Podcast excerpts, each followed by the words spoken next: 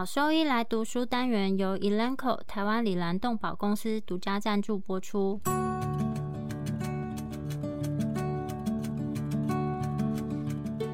欢迎收听超级好兽医来读书，好读书，读书好，读好书，三日不读书，竞争一定输。眼睛太忙没时间念书，好兽医来读书，用说给你听。我是兽医师林哲宇 Steven，我是兽医师肖慧珍。在这边我们会挑选十个有趣的文章主题，用说的方式帮大家读书。每周一的中午十二点准时更新。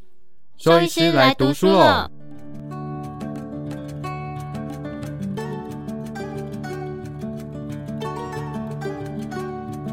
今天要分享的题目是肛门囊腺癌以及肥大细胞瘤的肿瘤外科新知。针对肿瘤的病患，手术在整体的治疗计划当中是很重要的，而且会比其他治疗方式更能够提供治愈癌症的机会。在人类男性的癌症患者，有百分之六十是单靠手术就可以治愈，强调了外科医师的关键角色。针对动物的癌症病患，使用多方法进行治疗，是近几十年来兽医临床癌症治疗中心的模式。鼓励对于癌症病患进行整体的评估，科学方法整合多种模式，包括手术、放射线治疗、RT、化学治疗、免疫疗法或是其他的介入方法，来达到更好的病患预后。这个方式包括了在决定诊断和治疗计划的时候，应该要仔细考虑四组所期待的目标。肿瘤外科医师要了解替代和辅助治疗方案以及相关的并发症。在人类的病患里面，癌症中心的专业肿瘤外科医师的治疗可以改善病患的结果，因为这些医师他有额外的专业重点培训。在初期的沟通，对于建立手术计划是否符合四组的期望，这个疾病是否能够治愈，或是肿瘤减积，或是安宁治疗，以及术后的辅助治疗来说是很重要的。肿瘤外科医师会严格的评估核实这个手术可能不是最佳的治疗方式。对于人类的癌症病患来说，有百分之六十的病患会把放疗纳入肿瘤的治疗计划里面。所以我们在决定治疗方式的时候，应该要决定如何将发病率降到最低的局部治疗方法，同时考虑是不是要在术前进行一些辅助治疗或是放疗。在极少数的情况下，可能会使用术前辅助的化疗来降低肥大细胞瘤的分歧。在计划手术的时候，也要避免化疗的最低点，以免影响到伤口的愈合。关于这个肿瘤本身的生物学知识，其实是有助于分歧的诊断，同时也需要考虑副肿瘤症候群以及其他潜在的并发症。分歧的结果可能会影响到手术计划，或是改变手术的程度。比如说，如果是在转移性疾病的晚期，那可能就会考虑进行安宁治疗，或是合并其他的治疗方式，比如说是否要进行淋巴结切除。在兽医，其实像这样子的精确或是进阶的影像诊断，已经是蛮常见的，在很多的专科医院都可以使用电脑断层。电脑断层跟核磁共振的使用，其实会比腹部的超音波或是 X 光片使用率，在近年来其实是逐渐的在增加。在人标准是采用正子造影，也就是 PET CT。目前在国外某一些兽医教学医院也开始使用，但是这项检验的成本相对是比较高。所以目前在兽医领域，腹腔超音波仍然是最常用的一个检查方式，因为它的可用性高，而且它成本相对比较低，使用上也比较方便，可以在门诊的时候就进行，或是在某些情况下，它可以进行导引的采样。但是在这些进阶影像方面，和标准的 X 光片相比较来说，胸腔的电脑断层检查，它对于肺部是否有转移的检查敏感性是更高的。虽然跟电脑断层相比，核磁共振它可以提供更好的肿瘤软组织的细节，以及是不是有局部侵犯周围组织。但是在神经影像学之外，电脑断层仍然是比较标准的检查方式，因为核磁共振它需要更长时间的全身麻醉。另外，像这样子的进阶影像学检查，它可以用三 D 或是三维的方式，有助于术前计划的重建，可以更好的去评估局部的解剖构造，包括肿瘤涉及的周边组织或是结构，以及去测量手术边缘或是可用于重建的这些组织。关于正子发射的断层扫描 （PET-CT） 的使用，最常见的标记物有放射性的药物十八 F 氟脱氧葡萄糖 （FDG）。它可以提供原发性肿瘤的功能，在解剖上的讯息以及肿瘤代谢的情况，我们就可以检测可能的转移性病变，同时可以进行癌症的分期。虽然这个 PET-CT 它可以更精确的去评估癌症的分期，但是目前在使用上仍然是有很大的限制，比如说这个仪器并不普及，而且它在检验上成本是非常昂贵的，所以其实在兽医来说并不是那么普遍。本篇文章呢，主要是重点介绍肛门囊腺癌以及肥大细胞瘤的分期治疗、替代方式或是辅助治疗方法的一些更新资讯。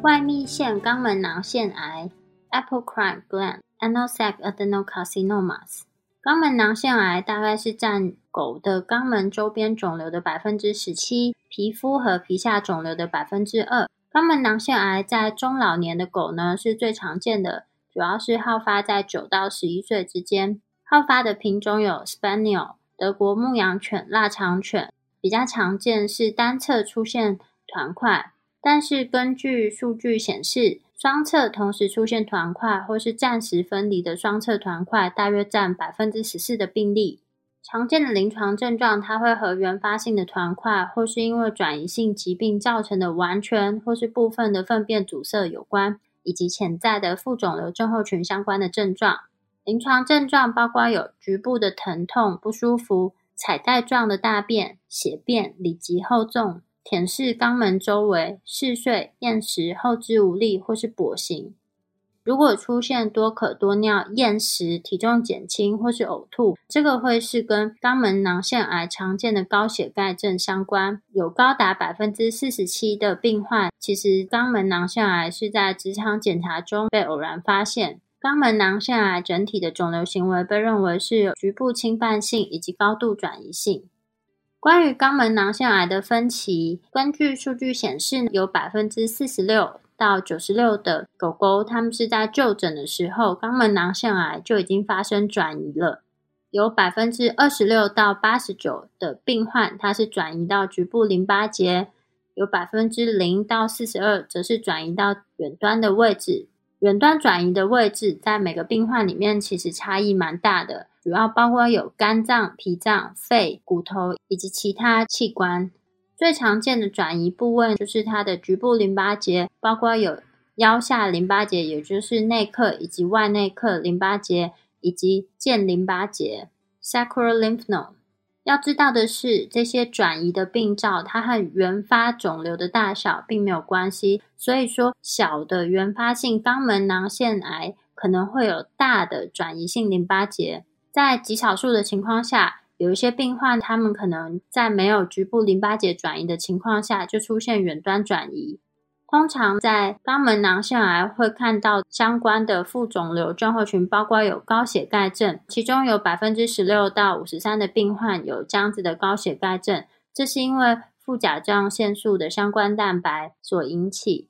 另外呢，也有可能会看到肥厚性骨病。高血钙症，它可能和转移性的这些病变或是局部复发同时发生，所以在这个肛门囊腺癌在治疗之后，必须要连续性的来监控它的血钙。在手术前必须进行手术前的分期，这个手术前分期呢，包含多项的诊断检验。在腹部的 X 光片可能会看到腹侧的结肠它偏离位置，同时伴随有比较明显的淋巴结肿大。或是比较罕见的骨转移的病灶，但是 X 光片其实是没有办法确切的去评估说这个器官它的实质部分，也没有办法充分的去辨别比较小的淋巴结转移，所以在这个情况下，腹部超音波来说是更为敏感的一个检验方式。但是腹部超音波没有办法完整的检查骨盆内的间淋巴中心 （sacral 的 lymph node center）。电脑断层或是核磁共振则具有相对更多的优势，因为它可以检查到腹部超音波检查不到的这些肿大的淋巴结，或是呢，它可以确认这些肿大淋巴结它的数量到底有多少。进阶的影像检查也可以去评估说这个团块是不是有机会可以切除，以及它淋巴结切除的相对风险，就是和血管的相对位置啊等等之类的。外科医师可以透过这样子的间接影像学检查，进一步的去评估说是否影响到血管，然后团块的大小，以及它可能侵入的周围肌肉组织、骨盆腔内的深度，以及淋巴结的一致性。也就是说，这个淋巴结它到底是囊状的淋巴结，还是它只是实质的淋巴结？电脑断层通常可以用于胸腔以及腹腔的分期，它可以更灵敏的去检测到是否有胸腔内的肺转移的情况。正子发射的断层扫描 （PET-CT），它也可以用于整体的分期，不但可以提供可能转移的解剖位置，同时呢，也可以告诉我们原发肿瘤它本身的代谢功能。在很多项的研究里面，其实都已经评估了关于肛门囊腺癌的分期，其中前哨淋巴结的标测是非常重要的。在百分之九十二的病例里面，间接的电脑断层淋巴造影 （ICTL）。是辨别前哨淋巴结和淋巴引流的一个可以进行的检查方式。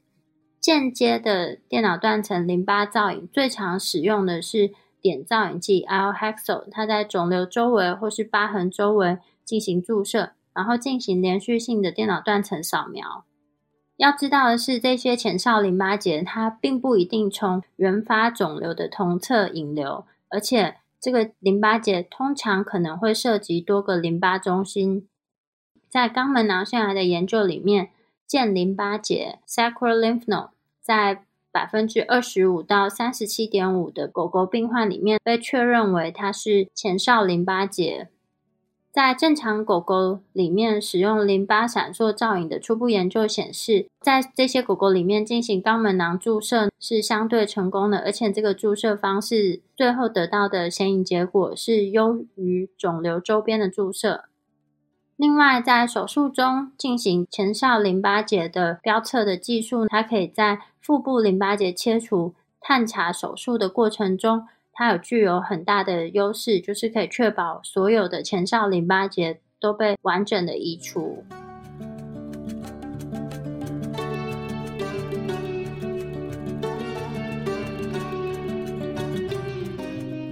肛门囊腺癌应该要怎么样进行治疗呢？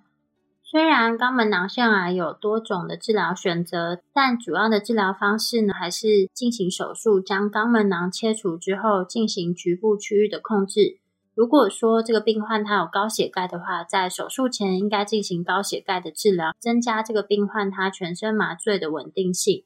但是由于会阴区域的解剖构造，而且缺乏边界的天然屏障，有高达百分之七十三的病例，它有不完整或是狭窄范围的切除。但是局部复发，它和组织病理边缘的完整性并没有关系。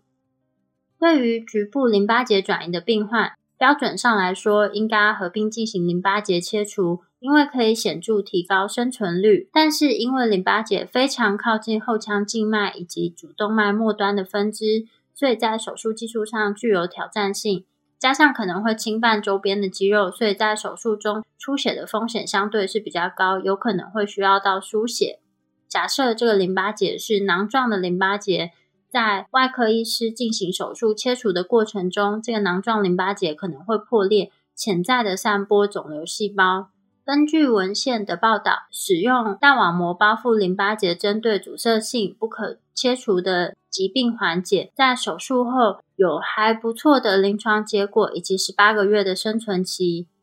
关于肛门囊腺癌的淋巴结切除的病例，有零到百分之十二的病患呢，它会出现手术的并发症。多半它是和手术中出血或是没有办法切除淋巴结有关。在手术切除的过程中，应该小心的使用手指触诊，慢慢的钝波，通常可以避免在手术中进行到骨盆切开的程度来移除 sacral lymph node。通常会使用像这样子的盲钝波的方式。有些病患在淋巴结转移的情况下，可以观察到高血钙症。所以这些病患在淋巴结切除之后，高血钙症在手术后一到两天，通常可以慢慢的缓解。极少数的情况下，有一些病患他会在手术后出现低血钙的情形，而且需要治疗。一般来说，高血钙症它和复发性的疾病是比较相关的，所以我们可以作为这些病患在监控期间的一些潜在的标记，就是说我们在监控的时候，可以定期的去监控病患的血钙数值。目前已经有蛮多相关的研究证据显示，当病患复发的时候，再次进行额外的手术，手术包括移除新的以及复发的转移性淋巴结。在多达百分之四十二的病例里面，会看到复发的淋巴结转移。这些进行性的疾病里面，当病患复发后再进行切除，额外的中位生存时间为两百八十三天或三百七十四天。相比之下，如果这个狗狗它是复发了或是转移疾病，并没有接受治疗，它的时间是四十七天。如果同时出现有脾脏转移的情况，也可以进行脾脏切除手术。但是这个脾脏切除之后，它对于病患的生存时间以及病患的结果到底有什么样的影响，目前其实还不清楚。总而言之，就是如果饲主是支持临床医师的建议，才有可能对这样子的进行性疾病进行治疗。所以在病患如果出现这样子的进行性疾病复发，或是转移，或是复发之后有看到其他新的转移性淋巴结，其实应该跟临床医师多做讨论。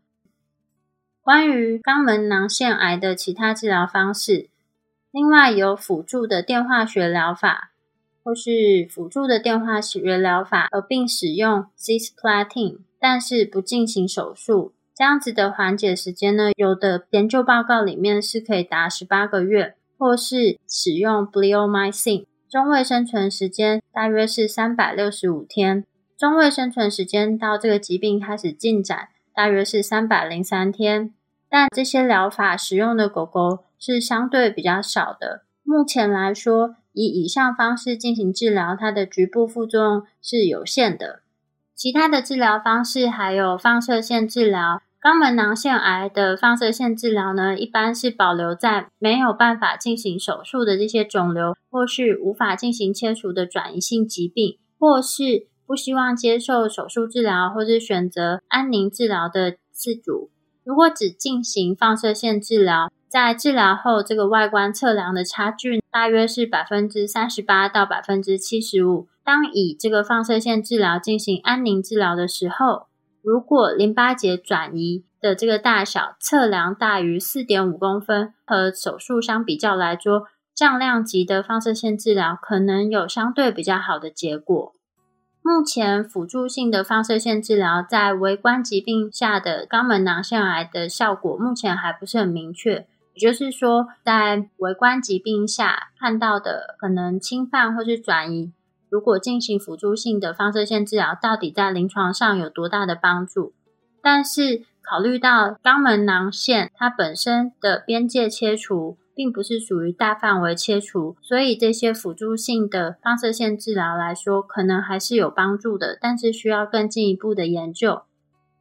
辅助化疗部分。最近的回顾性研究显示，在进行初次手术之后，有百分之八十的四主是被建议要进行手术后的化疗，但是只有百分之四十九的四主呢选择进行辅助治疗，只有百分之六十六的家长他进行了追踪分期来监控疾病的进展，所以整体来说，治疗的顺应率。就是四组的顺从率其实是相对很低的，大约是百分之三十四，而且愿意进行重新分期的家长也是很少，大约是百分之二十一。这些都可能会影响到这个病患他最终的结果。目前针对肛门囊腺癌在手术后进行辅助化疗的建议，主要是因为这个肿瘤在生物学上它有较高的转移性风险。而且，当这个淋巴转移的时候，可能会促使疾病继续进展。但是，截至目前为止的文献当中，化疗并没有明确的去影响生存的好处。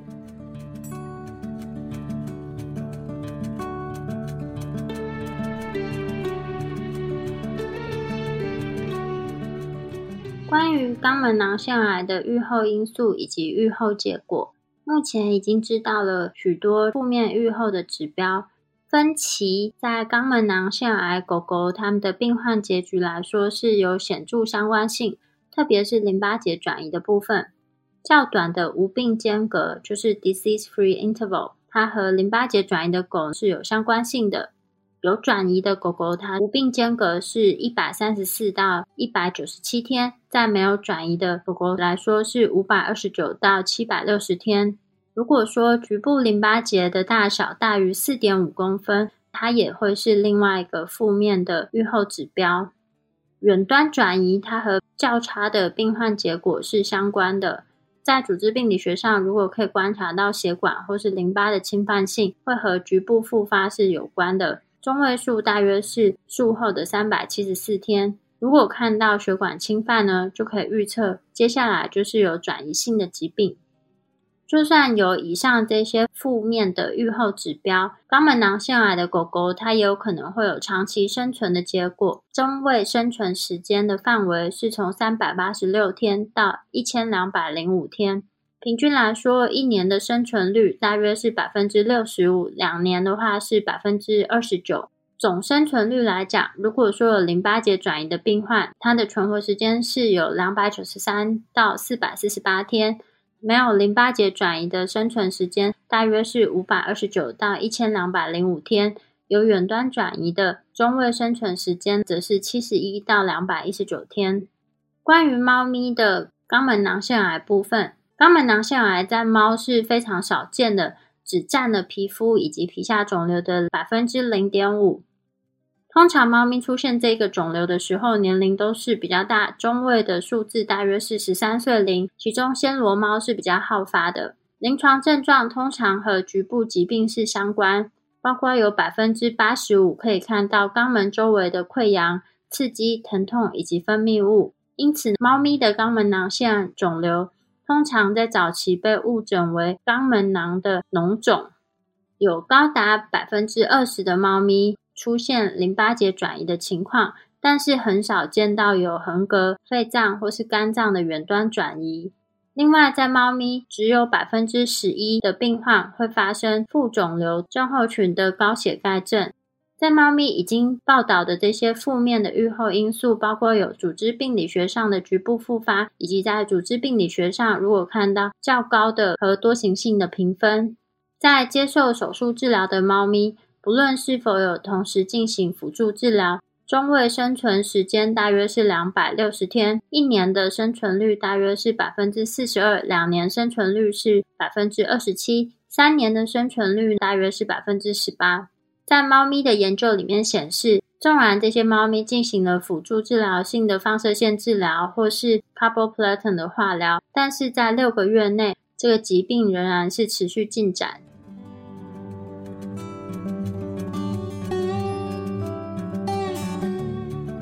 现在给毛孩的驱虫真的够缜密了吗？新界爽比你想的更周到，犬猫体内外寄生虫三十种适应症一次搞定，简单几滴让你三十天都放心。搭配李兰灵藻丝，对付跳蚤必虱长达八个月的保护。一秒圈上零叮咬，没有空窗期，不怕水，也没有异味，让毛孩安心享乐。点点新界爽，内外新皆爽。圈圈灵藻丝，毛孩灵藻丝。让狗狗、猫猫的防虫新生活可圈可点。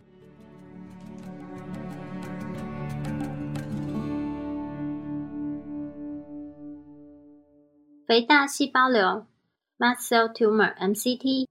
肥大细胞瘤是在狗最常见的皮肤肿瘤，在猫则是第二常见，比较好发于中年的狗狗，八到九岁之间。好发的品种有英国斗牛犬、全狮犬、波士顿梗、八哥。拉布拉多、黄金猎犬、雪纳瑞、米格鲁、威马以及沙皮狗，大多数的肥大细胞瘤，它会发生在躯干或是会阴的位置，大约有百分之五十，有百分之四十是发生在四肢，有百分之十则是出现在头颈部的位置。以上主要都是出现单独的一个团块，但是有百分之十四的狗狗，它在一开始就有出现多个团块。这些单独团块的皮肤外观都不太一样，有一些团块是局部性的生长缓慢的脱毛性病变，有一些则出现明显的发炎、溃疡，或是这个大小迅速变化，突然变很大，或是它有大大小小不断的改变。在疾病晚期的狗狗可能会出现有全身性的临床症状，比如说呕吐、腹泻、团块周边的水肿、淤青、发烧，或是一些虚脱 （collapse） 的情况。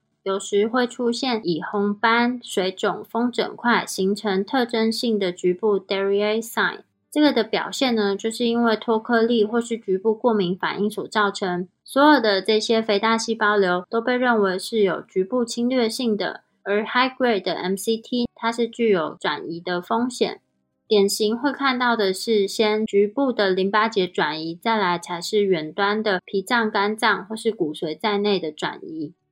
在肥大细胞瘤 MCT 的分期方面，就是它的 stage。对于没有负面的预后因素，但是呢，它可能透过手术治愈的这些病患，可能不需要在术前就进行全面的分期。虽然细胞学的分级，它可以有助于术前分期的建议。但是对于那些没有办法进行大范围手术切除，或是有多个负面预后因子的病患来说，组织病理学的分级比较能帮助进行治疗的建议。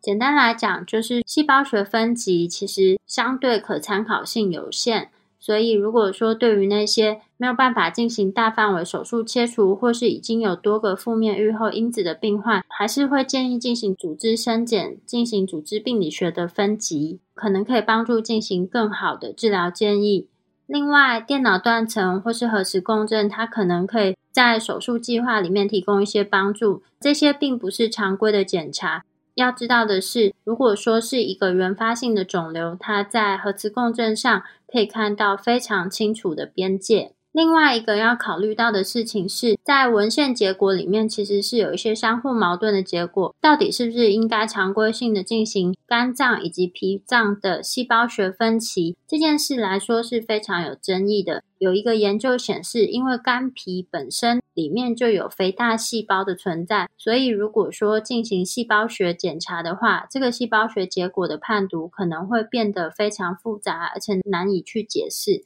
另外，其他的研究报告里面也提到说，如果在超音波底下看到正常的回音性，那么就不太可能在细胞学上看到有转移性的肥大细胞。当使用电脑断层来评估肝脏或是脾脏转移的时候，肝脏的外观它可能会和细胞学转移是没有相关性的。但是如果说在脾脏上面看到多个低密度的脾脏病灶的话，这可能就会和脾脏转移是有相关性。所以在电脑断层检查方面，可能要特别注意在脾脏上面是不是有这样子的多个低密度的脾脏病灶。另外，如果说我们考虑到这个病患他是否有远端转移，它其实和生存时间减少是有相关性的。所以，当这个病患呢已经看到一些负面的预后因子的时候，其实不论是在超音波或是进阶的影像学检查下看到的外观是怎么样，其实都还是适合进行细胞学检查。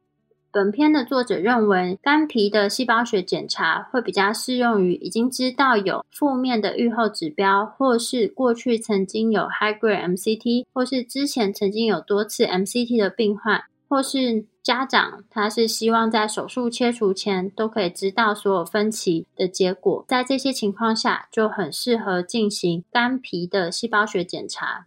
另外，淋巴结的大小，它和组织病理学或是细胞学下是否有转移是没有关系的。目前已经证实，有百分之五十的正常淋巴结里面，也就是有百分之五十的淋巴结，它虽然是正常大小，但是其实是有转移的病灶。但是淋巴结的细胞学检查结果有时候可能并不是很好的解释，因为在多达百分之二十四的正常狗狗淋巴结里面，可能会看到单个的肥大细胞。如果说我们要诊断淋巴结它是否为转移性淋巴结的时候，应该是要看到肥大细胞的团，就是要看到一坨肥大细胞，或者会看到这个肥大细胞的聚集。另外，也应该在我们进行这个原发肿瘤的广泛切除的时候，同时进行淋巴结的切除，因为淋巴结转移，它在细胞学检测的准确率是只有百分之五，是远低于组织病理学的诊断率。组织病理学的诊断率是百分之四十五，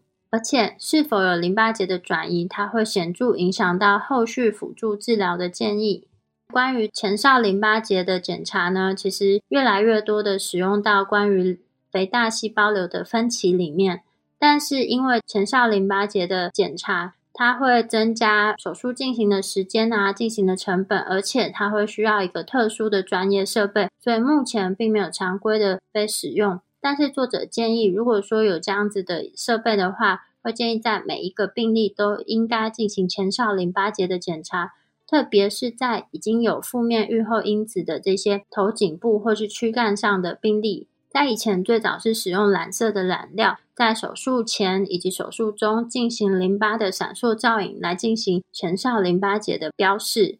在过去的研究里面，其实有一点非常重要的事情是，有多达百分之六十三的病患，他的局部淋巴结其实并不是前哨淋巴结，在间接的淋巴造影。在百分之九十到百分之百的病例里面，可以在手术前成功的去辨识前哨淋巴结的位置。另外，对比增强的超音波也是一个可用于肥大细胞瘤狗狗前哨淋巴结辨识的一个技术，在百分之九十五的病患里面，可以成功的去辨识前哨淋巴结。但是要知道的事情是。就算这个原发的团块，它位于相似的解剖位置，它的前哨淋巴结有可能会有不太一样，所以这就是支持了为什么我们需要去辨识前哨淋巴结，来决定这个肥大细胞瘤的病患，他到底要移除哪一些淋巴结。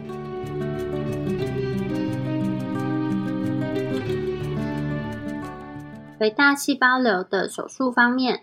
在没有远端转移的情况下。大范围的手术切除是肥大细胞瘤希望达到治愈性目的的治疗的标准治疗方式。在过去推荐的手术方式，就是手术边缘有三公分的侧切缘以及向下一层的筋膜。但是目前这个建议受到很多研究的挑战，来评估假使切的向侧边切的不要这么多，那会有什么样的结果？最近使用一个比例切除边缘，也就是它侧边的手术切除范围等于团块的最大直径。比如说这个团块它最大直径是一公分，它向侧边的切除就是大约一公分。在有一篇研究里面比较了。Grade One 跟 Grade Two 这种低级别的肥大细胞瘤进行的这种改良的比例切除边缘和传统的这个广泛切除，也就是传统的大范围三公分切除的方式比较起来，发现来说，其实整体的完整切除率是差不多的，分别是百分之九十三跟百分之九十二。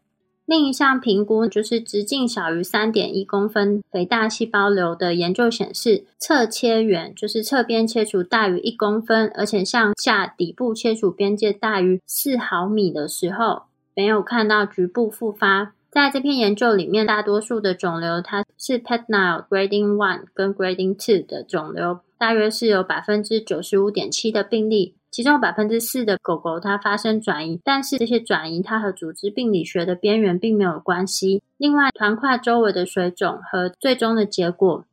另一项评估直径小于三点一公分的肥大细胞瘤的研究显示，当侧切缘大于一公分，而且向下底部切除边界大于 4mm 的时候，没有局部复发的情况。在这篇研究里面，大多数的肿瘤就是有百分之九十五点七的肿瘤，它是属于低级别，也就是 grading one 跟 grading two 的肿瘤。其中有百分之四的狗狗它发生转移，但是它和组织病理学的边界是没有关系的，组织周围的水肿也和最后的结果是没有关系。这对外科医师来说是很重要的，因为目前还没有评估过从肿瘤外观来看肿瘤的侧向边缘。还是说要从 Darier Sign 来进行边界这两个方式的比较。当使用二到三公分宽的边缘切除直径小于四公分的第二级的肥大细胞瘤的时候，有百分之九十五的病例在组织病理学上是完整切除的，只有百分之五发生局部复发。在一篇针对五十个低级别，也就是第一级、第二级的肥大细胞瘤和两个最大直径为一点七公分的高级别，就是第三级的肿瘤的前瞻性研究报告里面显示到，局部复发率其实只有百分之四。所以就算有三分之一的病例，它在手术中只有小于两公分的侧边切除范围，它的局部复发率其实也相对蛮低的，只有百分之四。有趣的是，组织病理学切除的完整性和肿瘤大小无关，也和 tupole 分级是无关的，而且和组织学下肿瘤的宽度游离边缘和局部复发来说是无关。最近有一篇关于肥大细胞瘤切除边界的建议，这个文献回顾得到一个结论：考虑到其实不完全切除和局部复发的整体发生率是很低。所以，针对于侧边范围两公分以及向下单一层的筋膜，对于小于四公分的第一及第二级的皮肤型肥大细胞瘤来说，是相对可以接受的范围。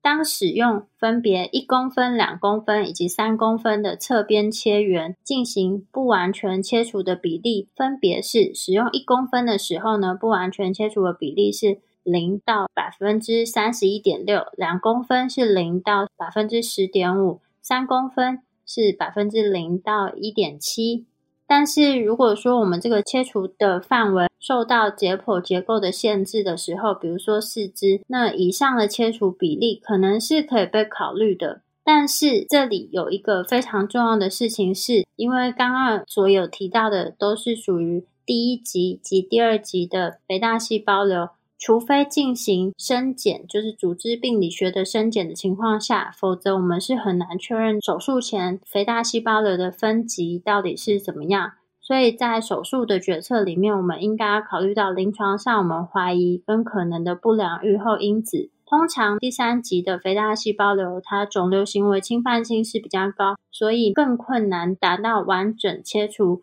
以及在第三级的肥大细胞瘤，它有更高的局部复发率。在没有进一步的去评估病患结果的情况下，不能证明第三级的肥大细胞瘤，你只进行保守，就是小于三公分的切除范围是合理的，所以就不建议在第三级的肥大细胞瘤进行小于三公分的手术切除范围。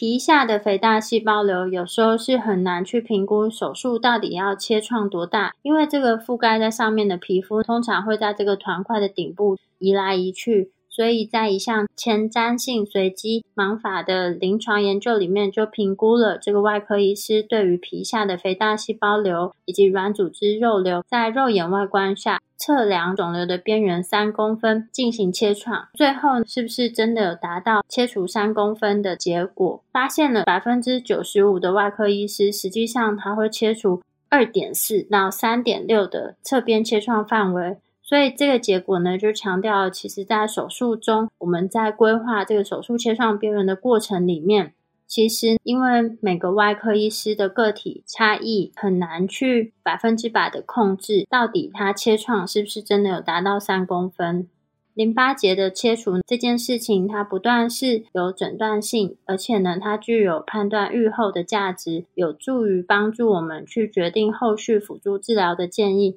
所以。会建议同时切除淋巴结，因为在第二级肥大细胞瘤的狗狗里面，切除转移性的淋巴结，它和延长生存时间是有相关性的。在第二期的肥大细胞瘤接受单一次手术淋巴结摘除和辅助治疗的狗狗，和没有切除淋巴结的狗狗相比较来说，有切除淋巴结的狗狗，它有延长疾病进展的时间，以及延长肿瘤特异性的存活时间。它的差异分别是两千两百一十三天以及三百六十天，所以相比较来说是有很大的差异。如果说已经有淋巴结转移、接受手术或是放疗，和没有接受治疗的狗狗相比较来说，狗狗的生存时间是相对更长的。针对有经验的外科医师来说，这个周围淋巴结切除之后，它的发病率是有限的，所以辅助的化疗在针对微观疾病的时候是会更有效，而且呢，它具有延长生存时间的潜力，所以一般来讲都是会建议要进行淋巴结切除。那我们除了是来确认是不是已经有转移性的疾病以外，那我们也需要同时跟原发性的肿瘤切除一起进行。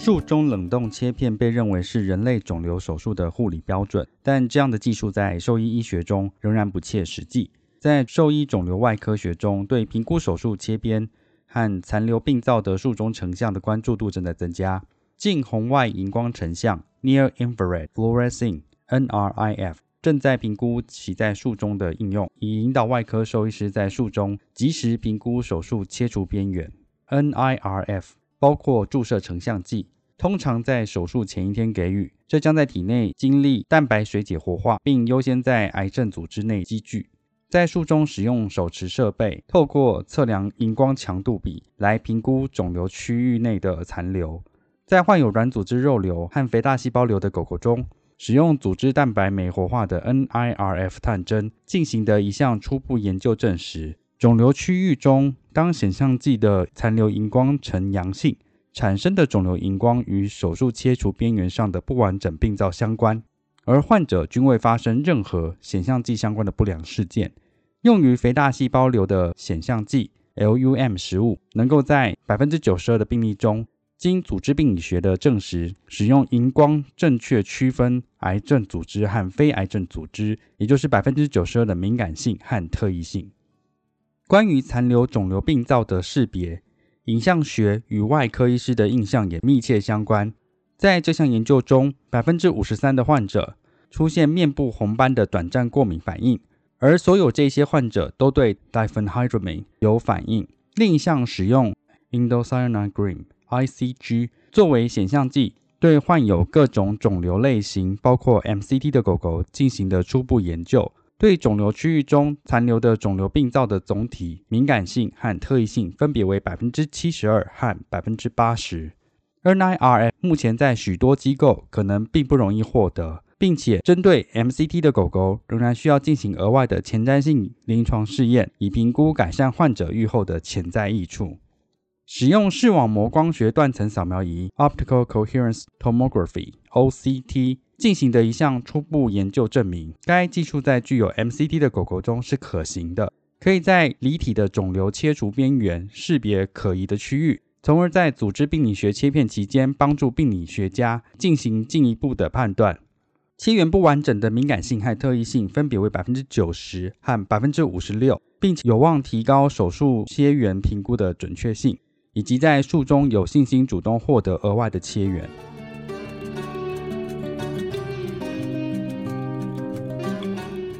辅助治疗 （adjuvant therapy）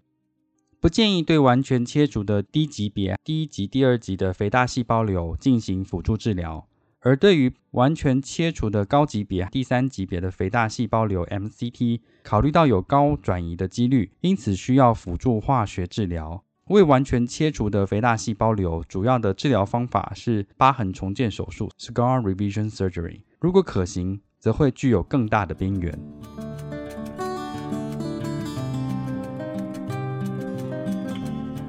替代疗法 （alternative treatments）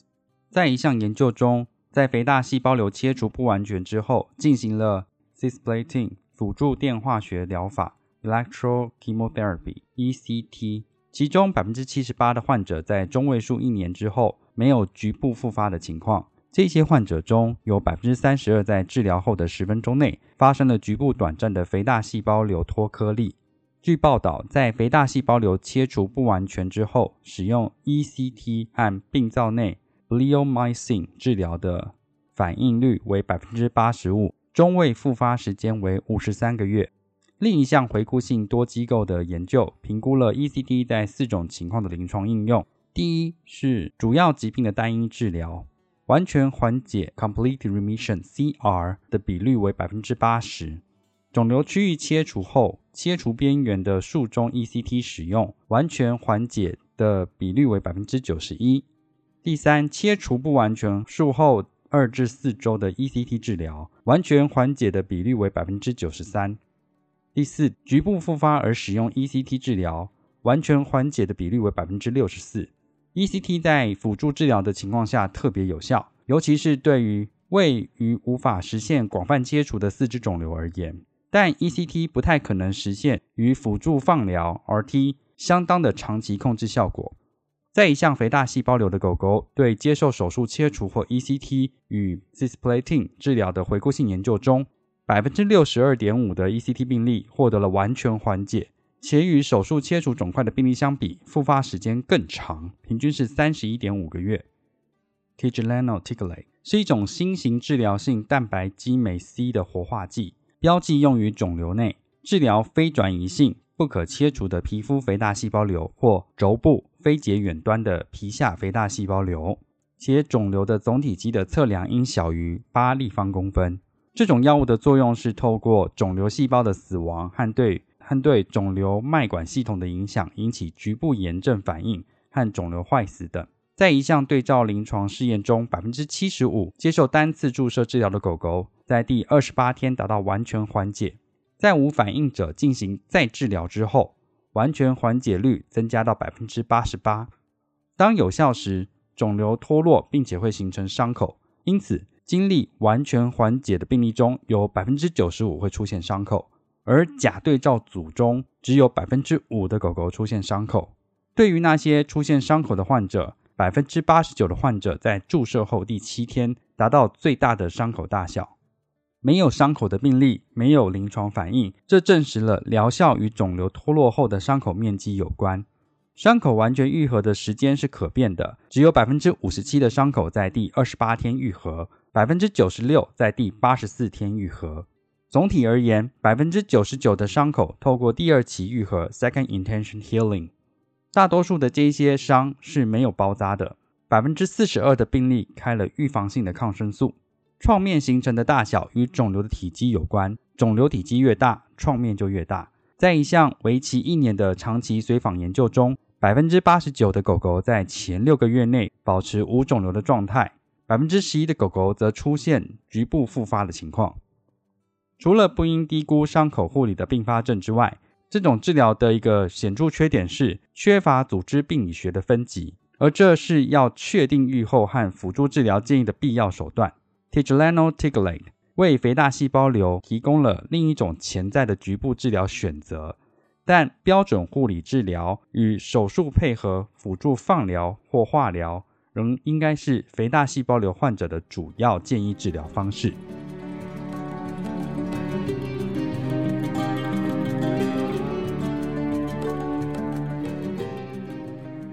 肥大细胞瘤的预后因素有哪些呢？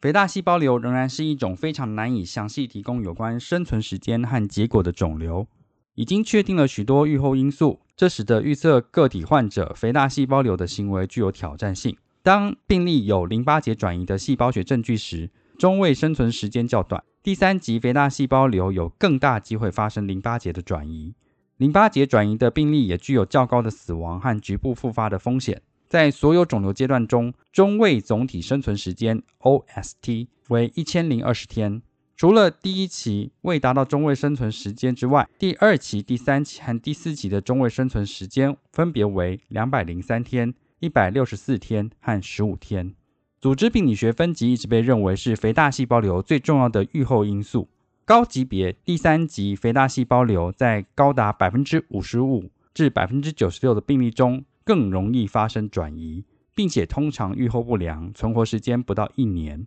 然而，最近报道长达二十八个月和三十四个月的更好预后结果。不幸的是，即使是一些低级别第二级的肿瘤，在诊断时也可能会发生转移。那这将影响总体的生存率。使用组织病理学对淋巴结转移的额外特征进行分类，确认更高分类的淋巴结。且广泛肥大细胞转移分布，则具有更短的无疾病间隔 （DFI） 和存活时间。有丝分裂指数和组织病理学增值标的物可用于进一步评估第二级肥大细胞瘤的行为。较高的数值和较高的肿瘤等级相关。透过免疫组织化学增加受体酪氨酸激酶蛋白 （Receptor Tyrosine Kinase Protein，KIT） 的表现。与局部复发风险增加和生存率降低有关。最近的一项研究将总体低风险和高风险的肥大细胞瘤的狗狗分开，至少有一个已知的负面预后因素。发现肥大细胞瘤的高风险狗狗的中位生存时间为八百九十九天。在评估肥大细胞瘤患者个体时，应考虑许多因素，最重要的是分期和组织病理学的分级。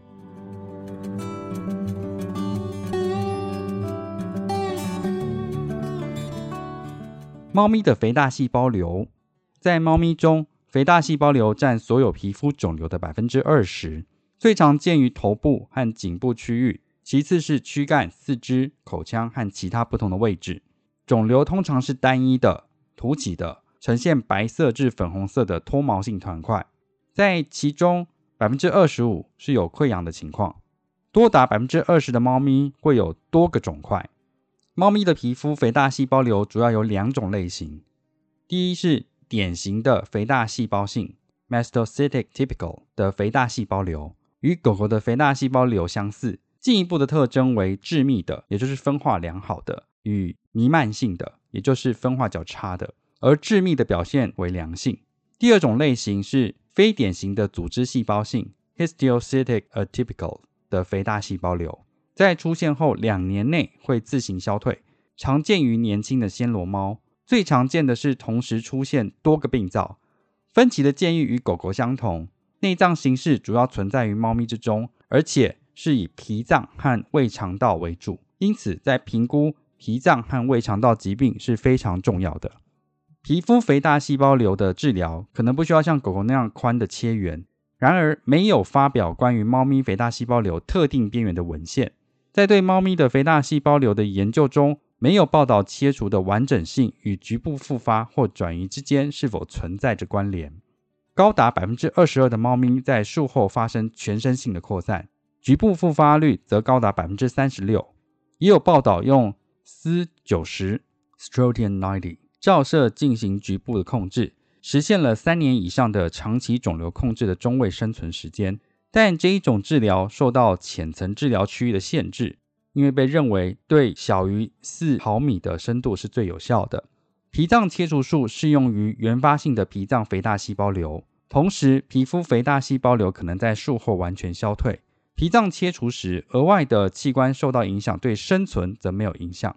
尽管可能全身扩散，但据报道，脾脏切除后中位生存时间仍长达十九个月。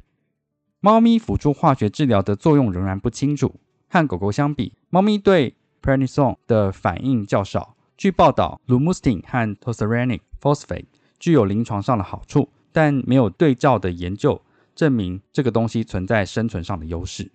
由于大多数猫科动物肥大细胞瘤被认为是良性的居多，因此到今天为止尚未开发出可靠的分级方案，并且对狗狗的肥大细胞瘤所做的组织病理学分级。与猫咪的愈后无关。高有丝分裂指数，也就是 MI 大于十分之五 HPF，是与猫咪存活率最相关的变量，并且没有其他组织病理学特征显示与愈后一致。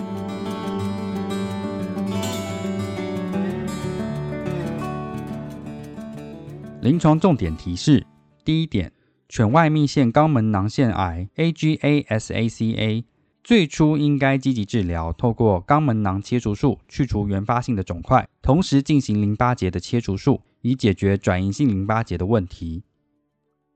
第二点，外泌腺肛门囊腺癌 （AGASACA） 的患者在积极的手术治疗之后，可以存活很长的时间。第三点，广泛切除肥大细胞瘤仍被认为是标准的治疗方式。然而，在低级别，也就是第一级和第二级的 MCT 中，使用修正的边缘比例 （Modified Proportional Margins） 越来越受欢迎。第四点，在确定是否需要完整的术前分期和评估肥大细胞瘤的患者预后时，应认真考虑个体患者的预后因素。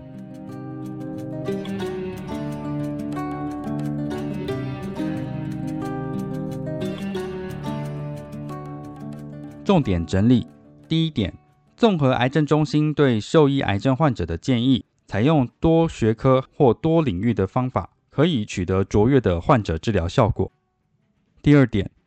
透过肛门囊切除术 （anal saclectomy） 和转移性淋巴结切除术 （metastectomy） 进行积极的局部区域控制，包括对复发性的疾病进行淋巴结的重复切除术，为患有外泌腺肛门囊腺癌。AGASACA 的狗狗提供了可能的最佳结果。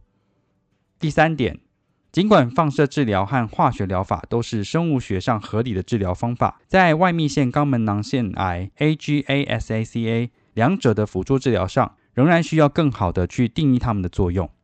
第四点，对没有皮肤肥大细胞瘤预后不良因素的狗狗进行完整的术前分期，在广泛手术切除之前，可能并不适用于所有的病例，并且正在进一步评估淋巴结摘除的治疗优势。第五点，皮肤肥大细胞瘤广泛手术切除的建议手术切除范围仍然在不断研究。